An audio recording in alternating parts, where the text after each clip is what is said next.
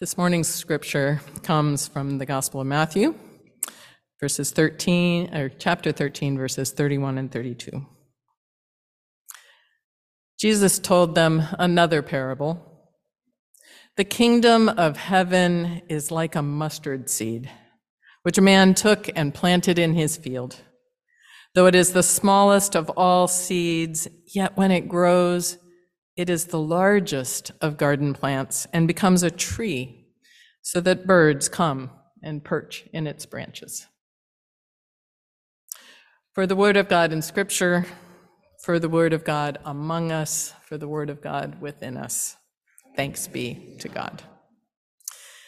Please turn in voices together to hymn number 298 and we'll join in singing, What is the World Like?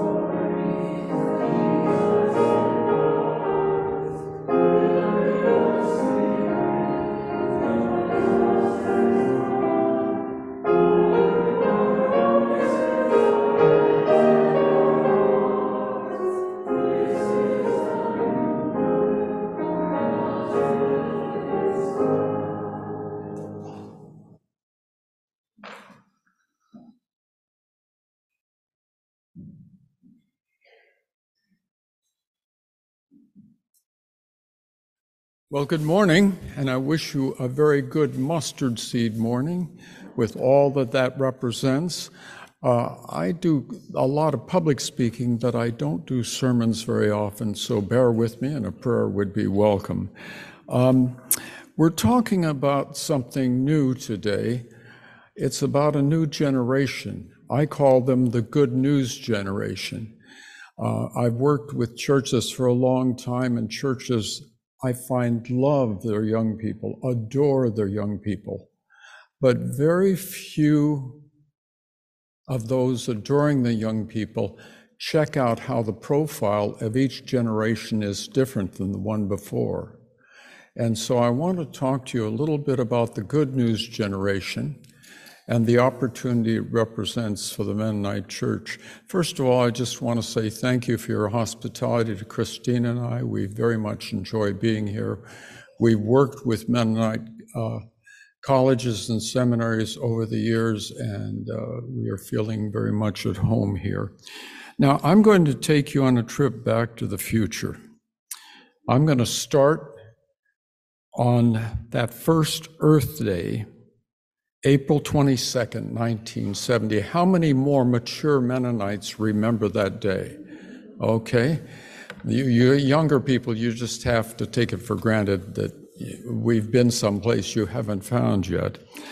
Uh, I was working on that day at Maui Community College in Hawaii as the dean of students. I enjoyed my work, and this guy came through from the main, main campus. Um, uh, he he came through lecturing on the environment, and I thought that was intriguing. So I went to hear his lecture, and his lecture was daunting because he was saying that the world that we were living in back then was not going to be the world of the future and that we were going to be facing increasing environmental challenges. Well, that was very, very daunting. As I was leaving, uh, I saw nine of our students headed down to the ocean with bags. And I thought, my goodness, what's that about? So I tagged along, got down to the beach, and there on the beach was a huge mountain of garbage that had been collecting over a week, right next to a motel. They bagged the garbage, took it into the motel, and when the manager saw them, he went livid. But he, in all of his shouting and crying, it did not work. They stayed there until five o'clock, and he caved in signed up for a garbage service, and they took it to the dump. Well, that was a that was a life-changing time for me. I enjoyed my work at Maui Community College, but two months later I resigned. I wound up here in Seattle, um, uh, and going to the University of Washington to pursue a doctorate in the history of ideas, but a minor in forecasting, something that is not common in the church. And so I have had a lot of fun over the years trying to help church leaders learn from urban planners like Peter how to do two things that are essential in urban planning but are never rarely seen in the church. Number one is to anticipate the new challenges that are coming down the road. And number two, to research broadly, aggressively, the most innovative ways to address those in the name of Jesus. So that's what I've been up to for a few years and trying to work. I've been, had a chance to work with a lot of Mennonite colleges and churches over that time. Um, we find ourselves living in a world now uh, of remarkable change, and that presents some opportunities.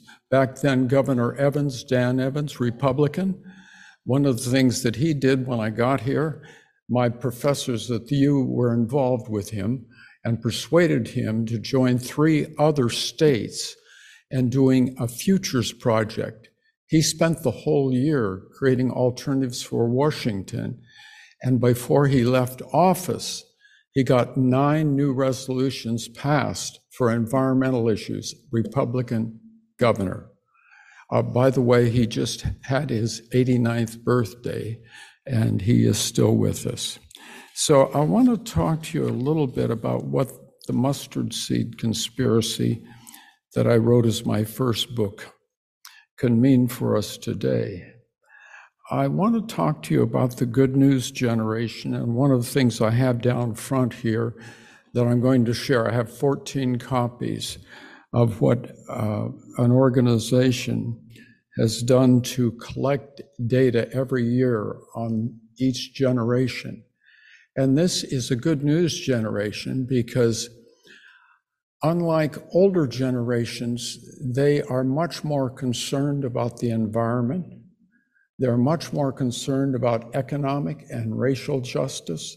And hey, believe it or not, Mennonites, they really care about what's going on in the Middle East and they want to see the war stopped. So this is a good news generation, and there's an organization 10 years ago here in the Seattle area that did something unusual. Um, they started a new form of church planting uh, in which they invited people to be involved in neighborhood empowerment projects who hadn't joined their church. Now, isn't that a radical thing to do? Can you even conceive of that? Well, it worked beautifully for them, and I recommend it for us. While churches in the two thirds world, the Mennonite churches in the two thirds world are doing quite well. They're growing, they're seeing young people come, there's a growth pattern going on. Many Mennonite churches, like uh, some of the uh, mainline churches, are seeing declining numbers, few young people.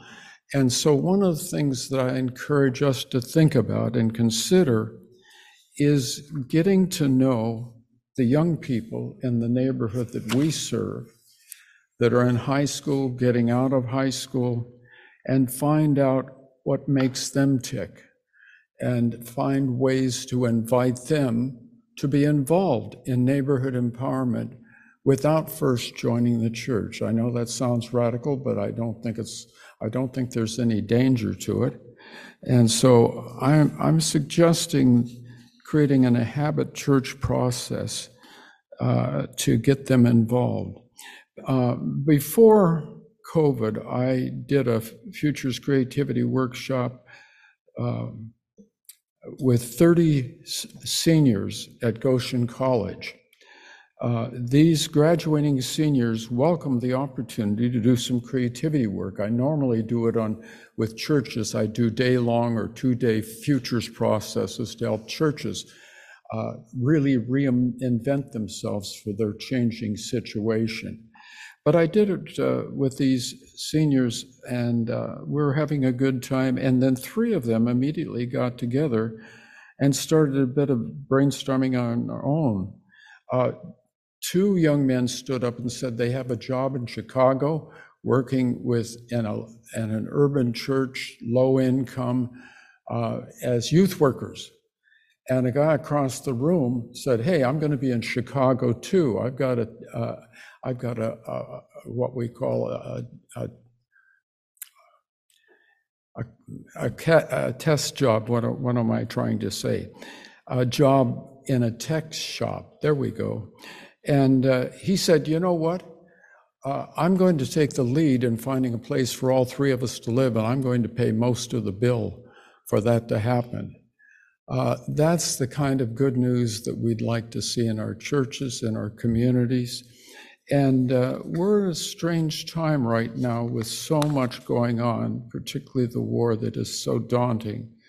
Um, I would like to encourage us as we start moving forward in the church to find ways to connect uh, with Gen Next, to find ways to come up with neighborhood empowerment projects and get something going uh, and uh, leave it to the good Lord to see how that works out.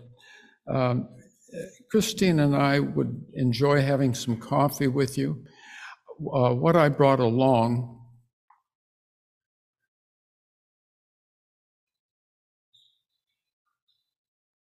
are copies of Pew from the Pew Research Center. They come out every year that provide a profile of the generation. I, I know every church that I've worked with love their young people, but they assume that their young people are just a carbon copy of themselves. They don't realize this young generation really cares very deeply about things that Mennonites care about and I think we need to find ways to connect to them. So I've got 14 copies of this. I've got a couple of my books. Some of you know Dwight Friesen. I did a book with Dwight Friesen uh, called 2020's Foresight Three Vital Practices for Thriving in a Decade of Accelerating Change, where I outline practical ways to anticipate change and to do the kind of aggressive research that Peter and other urban planners do on innovative ways to respond to change. We're living in a time of radical change. And God help us, we need our churches to be just as foresightful and aggressive as urban planners for times like these. In the mustard seed name of Jesus, amen.